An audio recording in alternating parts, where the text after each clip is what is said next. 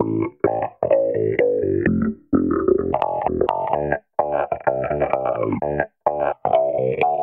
and welcome to this week's Ulster Rugby Roundup. I'm Gareth Hanna and with me as always are Jonathan Bradley Hi, how's it going? and Adam McHenry. Hey guys. Of course, this week, what else is there to discuss but Ulster's Euro exit and Stephen Donald's collapsed move? Oh, sorry, we're recording the podcast. Yeah, sorry guys. Uh, don't know if you just heard the news. Les Kiss has left Ulster. Oh, for goodness sake.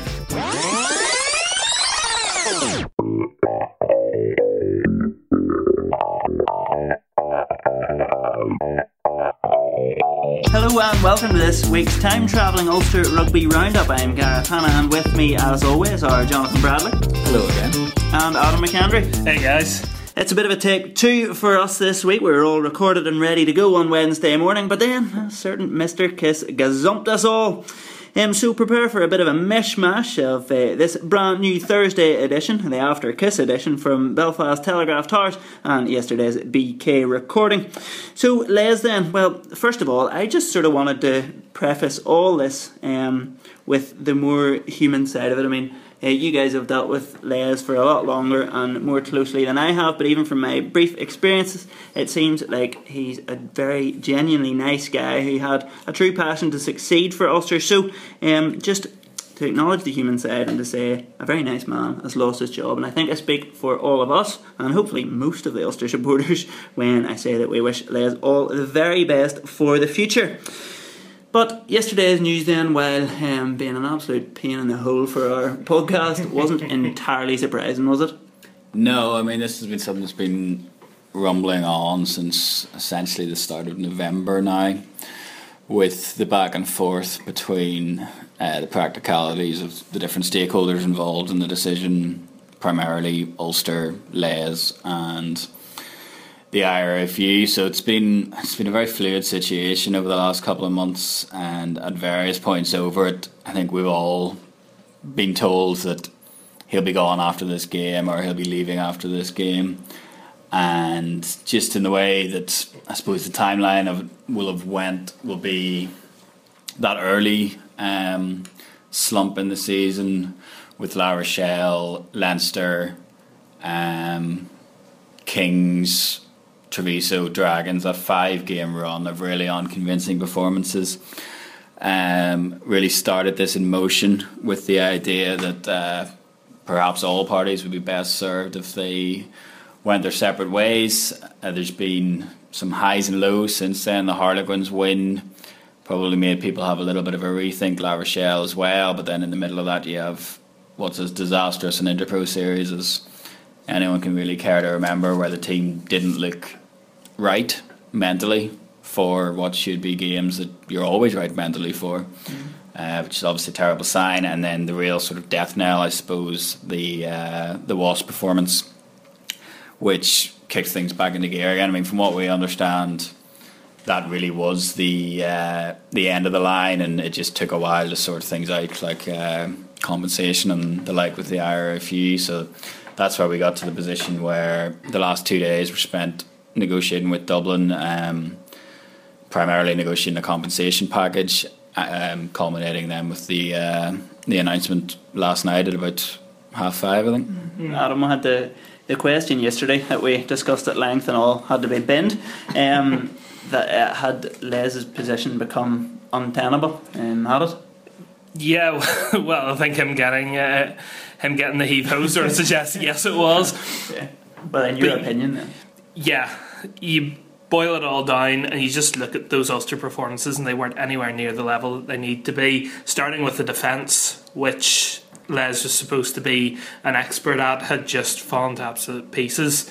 You know, Ulster are well, I suppose they're still on track for one of their worst defensive performances uh, over the course of a season ever, and that just speaks volumes about how far things have fallen.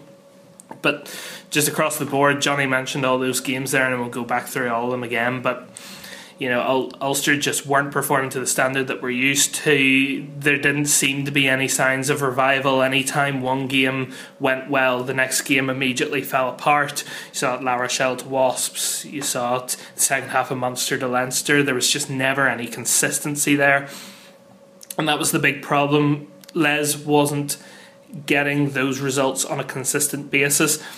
If he had maybe strung a few performances together at at the right time, maybe he would have gotten a longer stay of execution. If he'd gotten into the quarterfinals of Europe, you wonder if he maybe would have uh, managed to hold on to his job a bit longer, but not getting into the last eight in the Champions Cup really was just the killer. You know, they're in such a good position, and then to put in such a, a terrible performance in Wasps, there was just no way you could justify keeping him on for much longer. Maybe keep him to the end of the season, but I, I absolutely don't blame them for uh, cutting him now and uh, seeing what they can do for the rest of the season. Unquestionably, then that that was performance was the the tipping point, but you sort of you sort of have to cast your mind then over to the players now. Um, I mean, how, how do you feel if you're a player in in that situation? There must be. I mean, I don't know. None of us have ever been in that situation, but you've just put in a performance. You're feeling bad enough, and then in the end, it gets your uh, director of rugby the sack effectively. Resigned. He resigned. Didn't he resign? mutually mutually agreed to part ways. Um, I think that any time somebody loses their job and you have a degree of responsibility involved in it, then you have to look at yourself and how the situation arose. I mean, I think to examine the factors at play in Les Kiss as of today, not no longer being Ulster director of rugby, you have to look at an awful lot of various different things. Um, from what we understand of it, Ulster were the first to decide that this probably wasn't working, and that came when the season started to go into a bit of a tailspin um, in the winter. And then there was an awful lot So of are we talking the interpros here when the realization started? well, uh, I Ulster? like I would imagine before the Interpro, so you have that basically the run of three games undefeated, which was the least convincing run of three undefeated games in the history of rugby, where you scrape past the Kings, who prior to that day didn't have a point. You need a late, late, late, late, late try to beat um, Treviso. You throw away a big lead at the Dragons, and then end up having to rescue a draw. So you're looking at those games, and that for me was when, obviously in the newspaper as well, we started um, writing a lot more analysis of where Ulster were going wrong because to that to that point, up until mid October when they played La Rochelle and Leinster, obviously two very good teams, things weren't going poorly per se. Like um, the Zebre result at that stage of the season could have been seen as an outlier. They beat Scarlets, they beat Wasps, they beat Connacht, and things seemed to be there seemed to be while not being particularly convincing, not tearing up trees or anything. There was a point when it looked like they were steadily improving on the fare that they put out towards the end of last season. Even, even after La Rochelle, sorry, just to, even after La Rochelle wasn't looking too bad. Like the result in the end was poor, but Ulster went toe to toe with them for fifty minutes, and then things just unravelled. But that that wasn't at the time considered to be a, an awful result. No, it was it was definitely after La Rochelle where things just took an immediate nosedive. Well, it was La Rochelle is the kind of thing that could have happened because the game unravelled on them in the last thirty minutes, and while not excusing that or brushing under the carpet or anything, at that time La Rochelle were the form team in Europe. But it's after that that you started to look at a team that wasn't right. It's after that that we started to see the analysis pieces of just how many tries Ulster were conceding when they were shipping five to the Dragons. Was it five to Kings as well? And that for me is when this process really started in terms of people within Ulster thinking that change was required. I think it probably took a lot longer for the other people involved in the decision, because as we say, three parties involved, to think that that was the case. But just in terms of, I suppose, looking at where this has all gone wrong, and to bring it back to Gareth's question about the players, the performances from the players haven't been good enough, and that's contributed to somebody losing their job. So obviously, it's not going to be a particularly pleasant camp over the next couple of weeks. Les had a role in his own downfall as well. Obviously, that goes without saying. But in terms of the games coming up for the next eight weeks over the rest of the season, it's going to be very tough. Just with Europe already gone and looking like you're pretty firmly ensconced in that third place, you're not going to catch Leinster and Scarlet. It's going to be tough to see a particularly positive outcome over the next eight games. I think. I have a lot of sympathy for Les because, as much as I feel he should have gone, and I think it's the right decision that he's gone, he didn't have the squad to work with, and he had so many pressures coming onto him that he was never going to live up to them. You know, I've talked a lot about how I think Ulster should be aiming for silverware and the difference between goals and aims, and we've been through this. But def- the pressure from within Ulster is definitely to be competitive every single year. And Les, I don't think, had the squad to do that. There's not enough, enough depth. And whenever you lose people like uh, Marcel Coetzee and Jared Payne for pretty much all of the season, it, it significantly weakens you. So it, he has not been let down, but he, he has faced a lot of struggles as director of rugby. As you said, he's contributed a lot to his own downfall, and he, he should go for that. But he has had a lot of things working against him that he hasn't been able to uh, work around. So there there is a degree of sympathy in Les losing his job. It's it's a tough gig being head at Ulster because until someone comes in and sorts out the depth of the squad and the mentality within that squad, they're not going to be competitive. But the the aims are always going to be the same from the top brass. But that's if you uh, that's if you take it that the season's been a disappointment in the sense that the two targets set were a home semi final in sorry a home quarter final in the Pro 14 and to get out of your pool in Europe. It's been a disappointment in that regard, and you can say that Les didn't have the squad to be able to do that because I don't think that he did, mm-hmm. and that exacerbated further by the fact that three of his best players have played 60 minutes of rugby combined mm-hmm. so far this year. Um, Hendy's played a lot in Europe, but we've seen him in and out of the team. Rory Best hasn't played an awful lot. Um, but relative to the expectations of the squad that's there, they were not performing to those basically since November, with the exception of the Harlequins back to backs and beating La Rochelle. Yeah.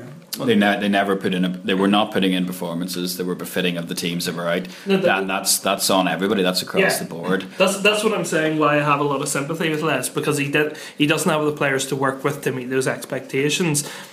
But at the same time, you're right. They they never looked like they were going to be competitive, and the squad's good enough to at least pass off that they are a competitive team, but the the squad were falling so far short, and that's on both them and Les. And uh, Les, I'll keep saying it. I like the guy, but he, he needed to go.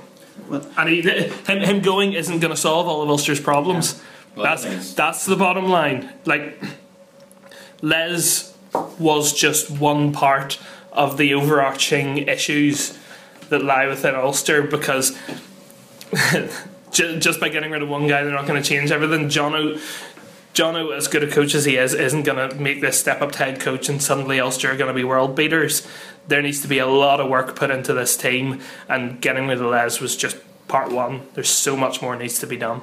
Well, before we'll sort of look ahead then as to what happens now, um, can, you, can you talk us through the processes then that uh, they have to go through to get to this stage. Um, I mean, as you said, it sort of took a, a couple of weeks or ten days or so. Um, uh, the RFU and everybody involved. I just think it's, it's quite an interesting that all of this has to happen, sort of, in the, the Irish rugby setup. So, what what exactly does happen for people out there who maybe aren't as au fait with it? Well, I mean, you basically have a series of committees um, within Ulster who can make decisions on the professional game within Ulster, but ultimately all decisions have to be ratified by the IRFU.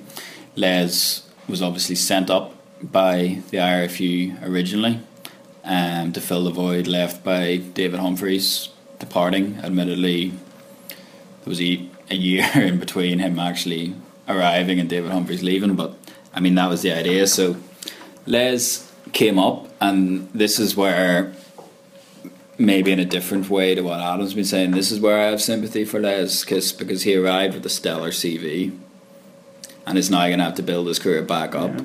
And part of that will be on the job that he's done here, but part of that is going to be on the uh, the other factors that went on throughout his tenure because the last three years, essentially, from things like injuries, other factors causing player inavail- inavailability, and just an awful lot of the other things that have gone on have just been a disaster.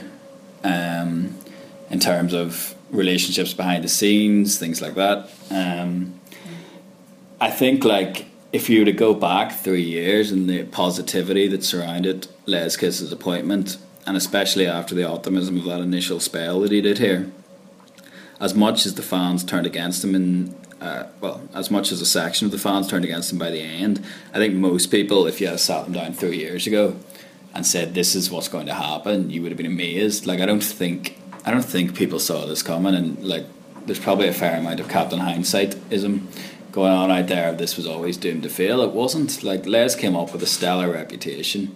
Joe Schmidt, by all accounts, wanted to keep him with Ireland because he was that happy with the job that he was doing. But Les had ambitions to not not even just get a head job, but he wanted the Ulster head job, and that for me is what's just on a personal level with Les. That's the most disappointing thing because he's now at a position where he has to essentially rebuild his career, rebuild his reputation, and try and make it look like essentially Ulster was a poison chalice from the get go, and nobody could have sorted it out, which he may well be able to do. And like we'll get on to the other factors at play uh, that need to be redressed still, because we've spoken about it, we've written about it.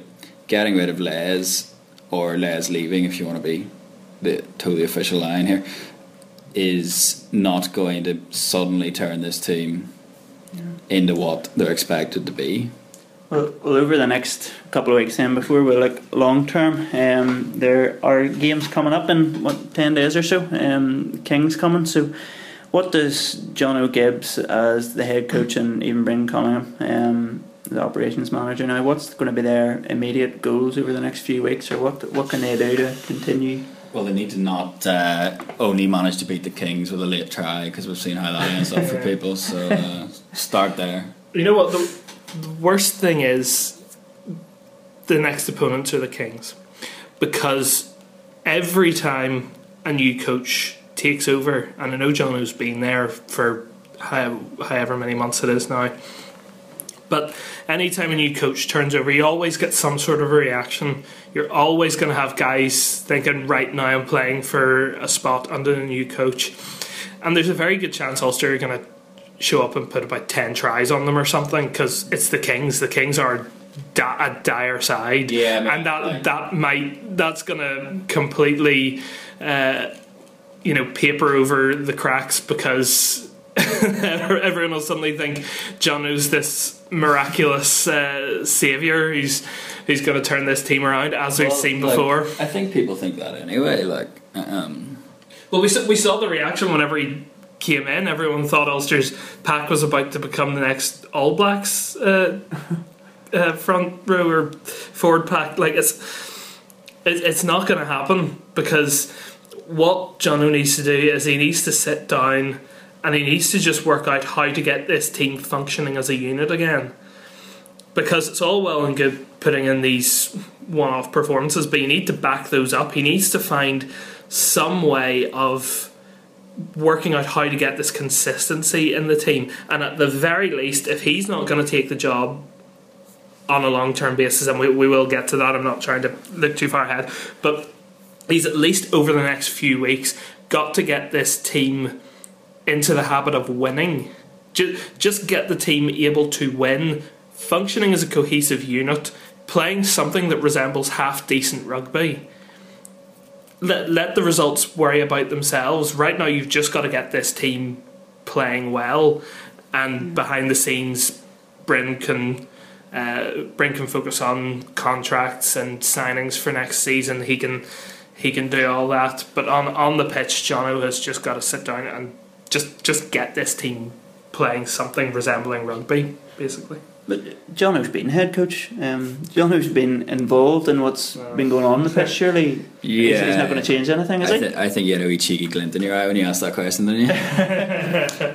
this, this, I think, is the key thing. And if we're going to talk about the difference between being a highly successful assistant coach to becoming the head man, the key has to be delegation. You look at like the likes of Mark McCall. Mark McCall is one of the best head men in European rugby at the minute, and Just to, just to rub it in a bit. yeah, well, I was going to say that there's the blue, blueprint for Les Kiss. Um, go be an assistant and cast for a while, and apparently you'll learn everything you need to know that evidently people thought you didn't know when you were here. Um, he surrounds himself by very good with very good coaches, and allows them to coach, and that's going to be the key. So we're now in a position where Jono Gibbes is going to be allowed to be the head coach he's going to do what his title says, and that's where you now have what needs to happen in all aspects of Ulster rugby is people take responsibility for their own stuff.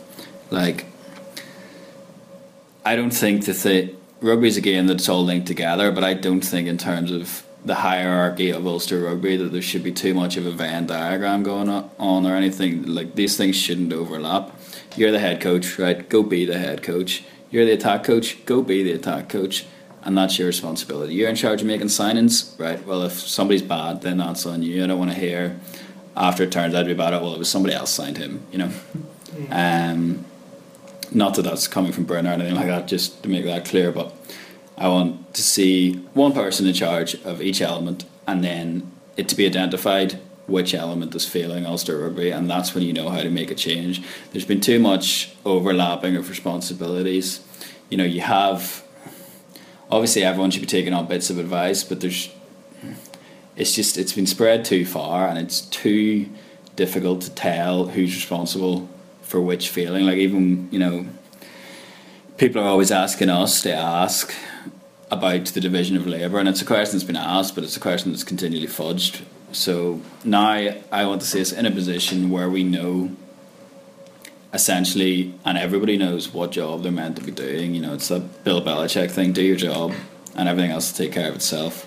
And if other parts of the organisation are failing, then that'll become clear. But you have to strip away these layers. Well, it, it should it should be obvious, and you're right. It, um, but it should be obvious because everybody does have their role, or the, they do have a specified role. Jono is head coach. Dwayne is backs stroke attacking coach, which is pretty much one and the same. And Aaron Dundon is the set piece coach. That's it. Yeah, Just, but I mean, by all accounts, Jono wasn't head coach. Well, yes, no, that's, all, that's that's what I'm saying. By it all should accounts, be it should be obvious what each of them are doing, but it wasn't. But now we have these three in their entrenched roles go do that. And so, I mean, by by all accounts, Neil Doak wasn't head coach um, come the end of his tenure. So now it's in a position where the responsibilities had to be split up in a way that not just everybody knows what the people are doing, but the people themselves know what they're supposed to be doing and are happy with the level of responsibility that they've been given. Yeah. So do you think the structure that was in place with a director of rugby then was uh, a doom not, not so much a doom system but something that should not now not be replicated again well I mean if you go back to when it actually worked so it worked with David Humphreys and having a head coach underneath him having good assistant coaches in Neil Doak and Jonny Bell taking care of attack and defence that made sense and every you know David Humphreys never had to wear a tracksuit never had to take training but was in charge of off the field matters. Mm-hmm. So the director of rugby having that role makes sense. So, in essence, Bryn Cunningham has replaced David Humphreys. Mm-hmm. So where is the the need to have a head coach and a director of rugby and an operations director? Because that's three roles who were doing what previously was the responsibility of two people, and that's where you have this confusion of who's meant to be doing what or who takes responsibility for what when something goes wrong strictly speaking, Ulster were at their most successful when they had two people doing those jobs. So where did the need for the third person come? And it essentially emanated from the void that was created by David Humphreys leaving abruptly and Les not being able to come in until after the World Cup. So you needed somebody to fill in those roles in the interim. So Neil Doak became head coach, essentially replacing Mark Anscombe, but was also fronting up the organisation. And when Les arrived, Les was fronting up the organisation, but also having a say in other things that Neil Doak or Mark Anscombe wouldn't have had a say in. So now, essentially, as far as I can see, what you should be doing is Jono Gibbes. Let I mean, let's just erase the last three years from our memory. Jono Gibbes is Mark Anscombe and Bryn Cunningham is David Humphreys, and see how you go. So, so you guys maybe would be happy if nobody comes in then for the foreseeable future. Ulster have everything they need potentially For the re- for the rest of the season, no, th- there shouldn't be anyone else come in. Just let the rest of the season play out as it is, and let these guys do their job. Beyond this season, there's a lot of stuff up in the air. I think it it all depends on what Jono wants to do because there are murmurs that Jono doesn't want the head role, and this is only an interim thing for him, which which is fair enough. But at that point, you have to then bring him back into, say, a forwards role or something like that, as opposed to uh, keeping him as head coach and bringing in a director of rugby and putting Bryn back to operations manager. You have to get that. For, for me personally, the director of rugby should be what Bryn was doing all along. Bryn should have just been director of rugby. And bit, what Johnny was saying, basically separate the roles of director of rugby and head coach. Director of rugby sorts out all the stuff sort of off the pitch, all the logistics, whereas the head coach is the one operating the stuff on the pitch. I'm, I'm basically repeating what Johnny said, just that you only need two roles one for on the pitch and one for off the pitch, and just keep it that way. The problem now for Ulster is they're coming into a market where you're looking for coaches at the same time as several other clubs. You've got the Ospreys are going to be looking for someone. You've got Cardiff are going to be looking for someone. I have no doubt before the end of the season you're going to have a few Premiership clubs looking for someone, a few top 14 guys looking for someone as well. They'd like to fill in from France, but I'm sure someone might be uh, uh, convinced to go over there. You've already got Chris Boyd has been taken by Northampton, who would have been a great option for Ulster um, if they'd known sooner. So they've, they've got to immediately get on to working out who's going to replace uh, or who's going to come in next season or who who's going to take that head coach role. They've got to already be looking. I just think I think it would be a massive mistake to replicate a formula that didn't work. So, so who would you bring in, or what? I wouldn't bring in anybody. Like if you have Even two, you have then? two people to do two jobs. The problem in the past has been that you have three people doing two jobs, and people not being people thinking they should have either more autonomy or more responsibility than they have, and that's been going on for two or three years. It shouldn't have been allowed to reach that point. It shouldn't have ever been allowed to reach that point because that's a recipe for a camp that's not wholly positive.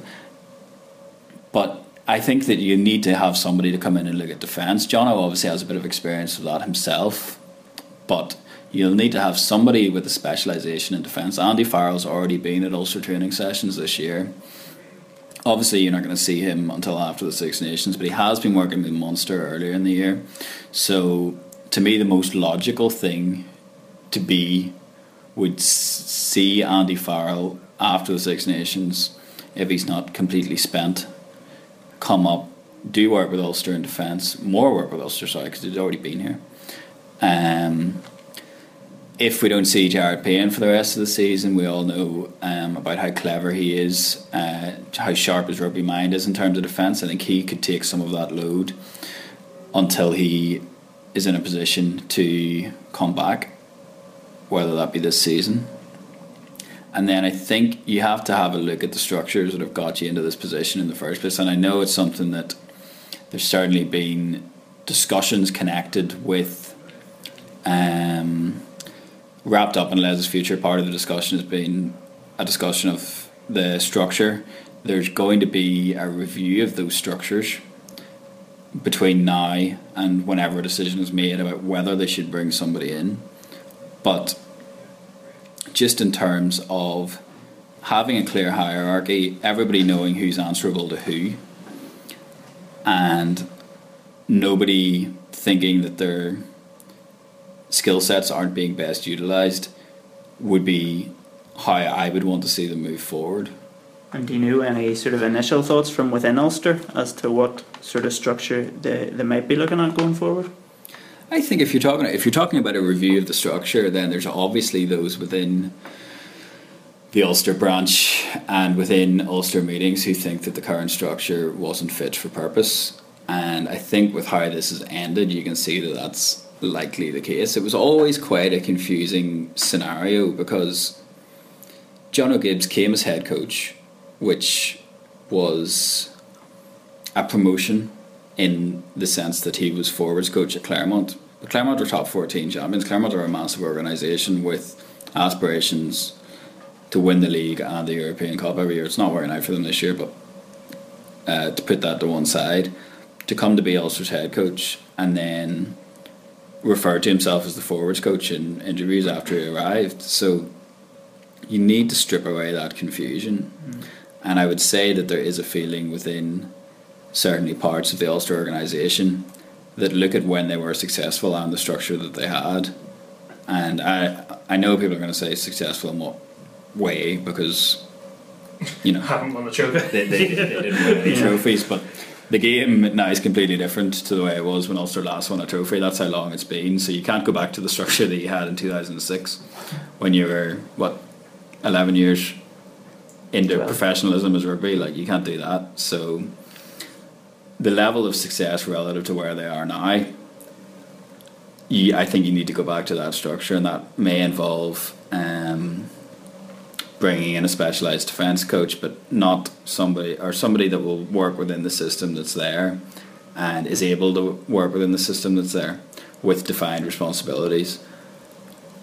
And if there is a feeling that the coaching ticket is too inexperienced, with Jono heading up the thing for the first time, Dwayne Peel not long in the job, Aaron Dundon not long in the job, and the new defence coach not long in the job, that you have somebody like what Leinster did with Graham Henry over the summer, what they ended up doing with uh, Stuart Lancaster, you know, somebody, an experienced hand coming in to oversee things and impart a bit of experience, impart a bit of wisdom into the best way to take things forward. But again, like we're going back to that's not what's going to fix everything either because the playing squad, as Adam alluded to, the playing squad is not at the level that's going to meet what's the not the base level of expectations are, but we're not that far detached where going into every Ulster season it was seen as silverware or bust. And they don't have the squad for that at the minute because you can't compare them with Leinster squad, Scarlet squad, Glasgow squad, squad, or pretty much Munster squad as well. So you know you've got four teams in the league that are presently better than you, and it takes a while, especially working within a NIQ system, to revamp your squad. Like I don't think this, I don't think Les leaving is the end of the clear out. No. What what Ulster can't do is they cannot take a risk with whoever they bring in or whatever they do. They have to have someone in who has the experience, especially in building up squads. They, they need to have someone who's going to come in, take a look at what they've got, and say, where do we need to be investing? Where do we need to be looking at bringing up younger guys? Where do we need to be changing things up? That they can't. Well, like when you say that, what is that person's job title? Yeah, well, you, that's talking about bringing in a new head. Coach that's the problem. To, or a new the, the thing. New... The thing is, it, it all depends on what Jono wants to do. Uh, initial thoughts are he doesn't want the main role.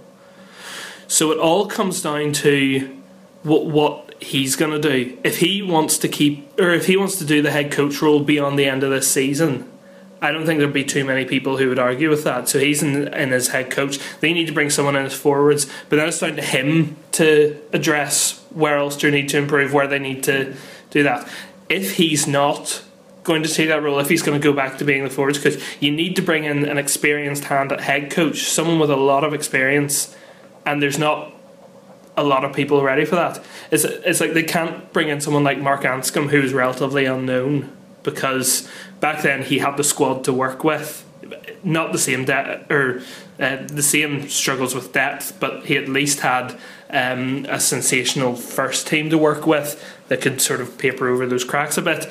But you need to get someone in who has experience of bringing guys up, being able to introduce guys into the professional environment, because Ul- Ulster just badly need a squad. We'll be back at Kingspan Stadium next week to pick up plenty more of this chat on what happens post Les Kiss and where Ulster go now. For the rest of this week's episode, though, of course, um, the Six Nations begins on Saturday. Ireland are in France, where Jacob Stockdale will be starting, as will Rory Best and Ian Henderson. So we'll cross over to ourselves yesterday, where before the Ireland team was announced, we discussed the weekend's game. Nice to see the uh, Jacob Stockdale Appreciation podcast making a return. Um, he, Well, he won two awards at the He won two Telegraph, awards sports at our Awards sports night, we should mention. Um, fully deserved as well for the fantastic year he had last year. But this this is the first time that he could really make a name for himself on the world stage because the November tests he played fantastically well. But with the November test, you can always say. Uh, Springboks are a team on the decline. Argentina aren't what they were.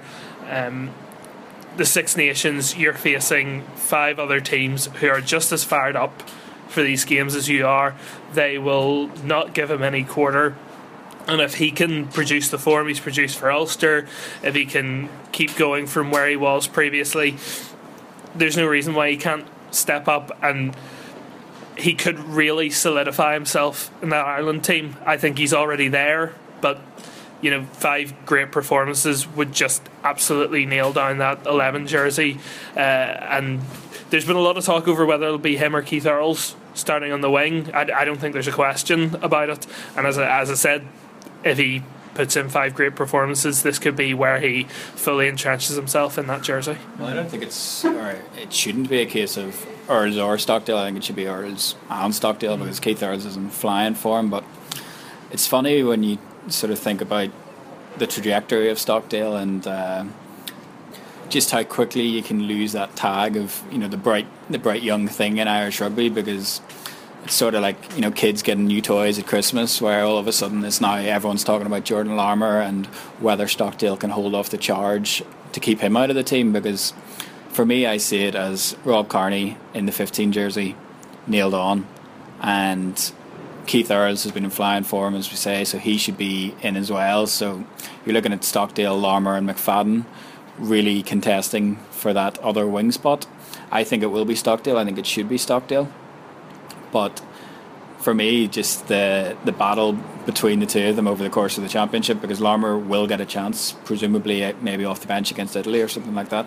So we are going to see the two of them play, and it's going to be an interesting competition between the two of them um, to see who ends the championship. Um, obviously, Stockdale had the sort of first speed bump, if you like, against Leinster a few weeks ago, where he um, had probably his worst performance of the season, possibly like one of the more negative performances that he's had in an Ulster jersey at all, um, even from when he first came in but he bounced back well from that against La Rochelle. Obviously, he picked up the injury very early against Wasps, so we didn't get to see him continue that on. But when you talk about 21 year olds in the Six Nations, because I was have it just sort of skimming through the record book last night, um, in terms of try scorers at that age in the Six Nations, you've got Brian O'Driscoll, Shane Horgan, Tommy Bowe, Andrew Trimble, and Robbie Henshaw. So you're in pretty high company there if you can make an impact in this in this championship as a 21 year old. So for him, as you say, it will be the next step because you're you're building on the summer tour, you're building on the November internationals, and then this is another step up for him. So it's going to be one of the more fascinating elements um, from an Ulster perspective over the next couple of weeks to see how he gets on with it. Just just on the perspective of Jordan Larmour, I mean, how, how exciting would it be to see him and Stockdale and the team together? You know, that's that's your future, two thirds of your future back three right there, and you throw in one of Earls. Per- personally, I'd put Larmour ahead of Kearney, but you know, wh- whoever's going to play. Whenever you get Stockdale and Larmour on the pitch together, that's going to be a really exciting uh, two thirds of that back three. Well, that, I mean that's that's certainly the future, but I don't think at this stage we're going to see a 21 year old and a 20 year old. No, no, no, we're not- we're not- we're not, sorry, So you're- Ro- Ro- Rob Kearney's going to play, Yeah, and yeah, yeah. um, think that people forget about Rob Kearney is I think because he's now had a 10 year international career essentially. Like people forget that he's only 31. Like um, there's miles in those legs yet. So it, for the next couple of years and up to the World Cup, because Rob Kearney will make the World Cup, so it's going to be an interesting, interesting to see how Joe Schmidt plays that because for all he's achieved with Ireland, we do, we still do see him as a relatively conservative selector. That's changed a wee bit post 2015 and post the World Cup uh, against Argentina when he's really tried to stretch that depth of the squad out. But um, in terms of this championship, I think it's Keith Earl, it's, it's Rob Kearney, and we're going to see Stockdale in pole position for that, and it'll just be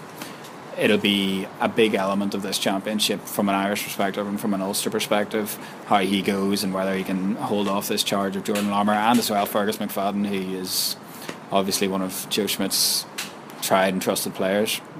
Well, thinking about Saturday's game in particular, then um, at in France at the stadium, that Adam does a, a great uh, French accent and saying, "Go for it, Adam." Go No, on. I will not be doing that. Uh, it's just Not for at us. all. All right. Well, um, at the Stade de France, as, as Adam says. Um, tough start for Ireland, or what do we think? It's a really tricky start because we're obviously of the age where we've just grown up seeing Ireland lose this fixture. You know, Yeah. you think of 2000 and Brian O'Driscoll's hat trick, which was 18 years ago now, and Ireland have won this fixture once since with the uh, championship clinching uh, victory in 2014. But obviously, this is not the France team of old, and it's not even the France team of last year or two years ago because again we've seen massive changes in the coaching panel. We've got Jacques Brunel in there replacing Guy Noves, and again it's a similar sort of idea of is it almost past his time to be given the job? But the contrast to that that we're going to see this weekend from all the reports are that we're going to see a very young French team, one that hasn't had any time to train together, hasn't had time to gel, and I think France, France especially in this championship, and Wales to a certain extent because of all the injuries that they have, are a team that's good to play at the start because there's been no chance to build combinations. You know, we're going to see uh, Jalibert, uh, 19, 20 year olds playing it out half. Obviously, that's a, going to be a big target for for Ireland. But just throughout the squad, it's a very young team. An awful lot of the guys that we would be used to seeing aren't going to be there. You know, there's no Picamoles, there's no Bastareaud. Um, so France, as much as we always throw out these cliches that they're a conundrum, they're an enigma, we don't know which one's going to turn up. That's especially true now. And you're looking at, you know, Ireland are six point favourites for this game going to Paris, which is unheard of. But I think it's justified, and I think we'll see where we didn't see it last year. Because, I mean, Ireland's, you know, Grand Slam and Triple Crown hopes were up in smoke after 25 minutes last year. So this is where we need to see a strong start and lay down a marker. And I think it's a great opportunity for them to do Is that is that is that an interesting sort of aspect or or Ireland's Ulster's to Ireland's build up of this game in that they need to play the France team that's in front of them rather than playing what has traditionally been a difficult fixture and the mentality that that might um, sort of have on, on the build up. That is exactly what they have to do. They have to get rid of that mentality of France is a tough place to go because I love France for the same reason I hate Ulster right now. They're so wonderfully inconsistent in that you have absolutely no idea what you're going to get, and that's ju- that's just how France have been for so many years. For all we know, they're going to come out and they're going to play like world beaters. Uh, but I don't expect it to happen, but I could very easily see it happening because it's France. Ireland, Ireland, if they let the occasion get to them, that's when it becomes tough because the Stade de France is a very tough. It's a tough, intimidating atmosphere, and French crowds love to do that. Even you know you, you see it in the club games, the likes of Clermont and the likes of uh, La Rochelle and Toulon. You know they they love to make their fortresses, and then you bring them all together in the Stade de France, and it becomes you know just one big cacophony of noise. That's exactly the point because the crowd, especially in France, works both ways. If France make a good start and these young guys look like they're the future of French rugby, the crowd are going to get on that and then they're off, they're away. Mm. But if things don't go well and the crowd gets nervy, there can be a real be a real sort of tension in the Stade de France if things aren't going well. And the flip side of that is if they are and Les Marseillais starts up, every 78,000 in the crowd seems to have a tiny French flag that they're waving, and it can be a really strange place to play your rugby when France are on song. So again, it's just it's about laying down that marker, making a quick start, making a big hit, get your back row right up in the face of an untested halfback pairing because you know Morgan Parra is not there, Camille Lopez isn't there. This is a French team that, in terms of being intimidated by the occasion, it's more likely to fall on them than it is Ireland because Ireland have as much as the squad is getting younger. I think I think 26 was the average age of the squad, I believe. But there's an awful lot of seasoned campaigners in that team. You know, this isn't the Ireland that went to France two years ago when it was again not a vintage France team. But you know, you look at the team from that day, and Ireland made a really good start, but really basically got done in by their scrum. Um, Mike Ross wasn't there. Um, going further back, John Hayes wasn't there, and it was a new era for sort of Ireland and the tight head, the real cornerstone of the scrum. We had Nathan White started that day, and Tadhg Furlong was only on the bench. Uh, came on, and it was when things started to unravel. Whereas now Furlong's one of the premier tight heads in world rugby, so it's a very different. It's a very different Ireland team, and it's one that shouldn't be overawed by the occasion. Well, as Ulster enjoyed a weekend off last weekend, the club teams didn't. They were in action, and Adam has a roundup of how they all got on.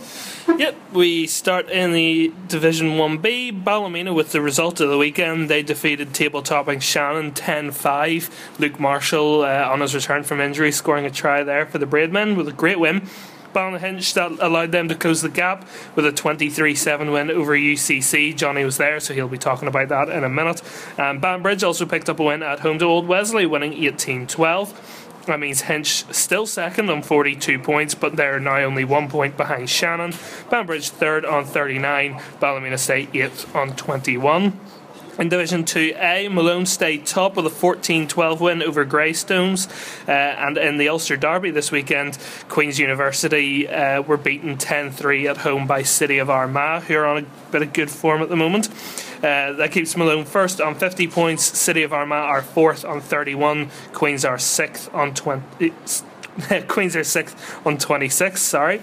Uh, in Division 2B, City of Derry scorelines continue to look like cricket scores. They were defeated 73 12 by MU Barnhall. Uh, Belfast Harlequins lost away to Old Crescent 33 15.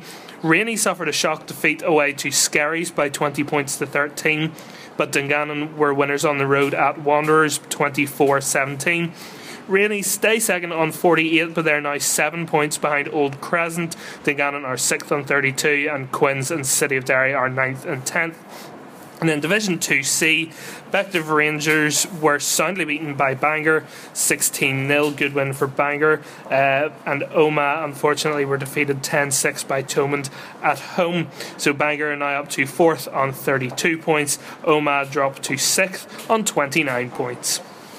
Johnny, um, good win for Ballynahinch then on Saturday, and I'm sure those spirits were lifted even more when they heard the, the Shannon result coming through. Yeah, well, that's exactly it because uh, it was a game played in awful conditions. Like Ballymacarn Park is exposed at the best of times, but the wind was the wind was incredible. And you know, just talking to a few people before the game, it was again they taught out that old cliche. You expected a game of two halves because Ballynahinch were playing into the wind in in that first half, and they turned around seven 0 down. But just a good commanding uh, commanding performance in the second half, um, where they really pulled away, and there'll there'd almost be an element of disappointment there because they had an opportunity to kick on and they left a few tries out there really, um, that could have made it an even uh, an even bigger win, maybe with a bonus point. But as you say, that but that Ballymena Shannon result, um, as good a result for Ballynahinch as it is for uh, Ballymena because they're now they've really closed that gap and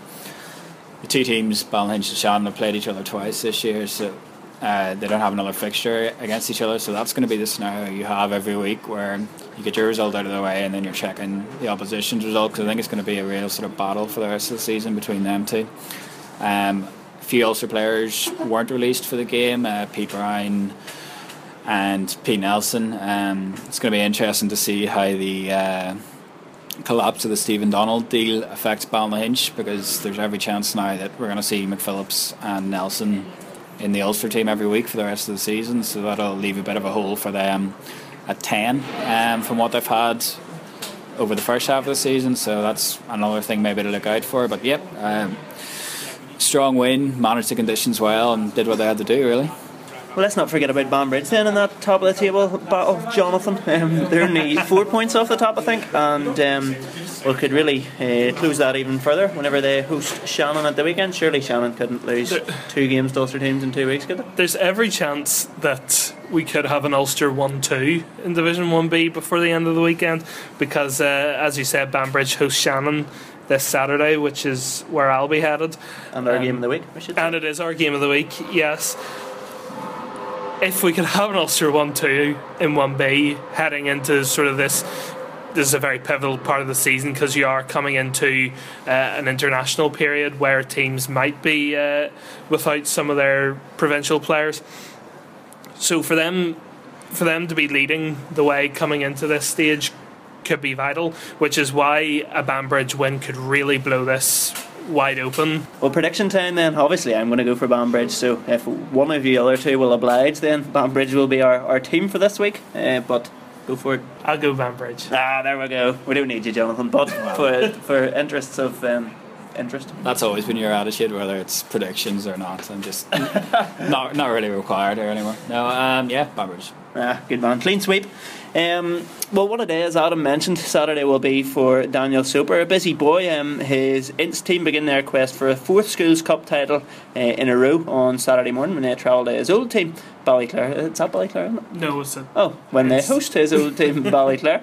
Uh, so, well, um, an instant win expected, really, isn't it? Yeah, at, at schools level, it is very much anyone can beat anyone. Um, and we've seen that over the years with a few fantastic runs to the final from teams like uh, BRA and uh, teams like that. And I, I know they had a great team that year, but you know, so there are years where some schools can really uh, come out of nowhere and get there. But Inst, three time winners in a row. I can just about get that out there. Um, and by all accounts, they're having another great year. They've lost a lot of that team from last year, which is the main thing. There's a lot of experience gone from that side, um, and they're not having to start completely fresh, but they're certainly having to change a lot in uh, in terms of personnel. So it'll be very interesting to see how they adapt, how that sort of lack of ex- not complete lack of experience, but just that loss of experience will impact them. And for the first time in a while, they're sort of starting on a slightly more even keel than where they've been the last couple of years. Um, yeah, what a job Daniel Soper's doing there, and at Banbridge. Uh, just an excuse to mention Banbridge again, really. Um, but uh, yes, well, that's really us for this week. Uh, we'll be back next week to look back on the fourth round of the Schools Cup and Ireland's game in France. Who knows where we'll be on our tour of Belfast? It's all very exciting. Well, Um, hopefully we'll be back at Kingspan next week, oh yeah, well that's less exciting. But anyway, you, you never know where we might take ourselves. building up to the big game against the Kings. Everybody's looking forward to that. Let's just focus on Ireland for now. It's, Heart, uh, it's happier. already. But uh, with me, I've been Adam McHenry, Cheers, guys. uh, Jonathan Bradley, Thank you very much. and me, Gareth Hannah. Thanks for listening.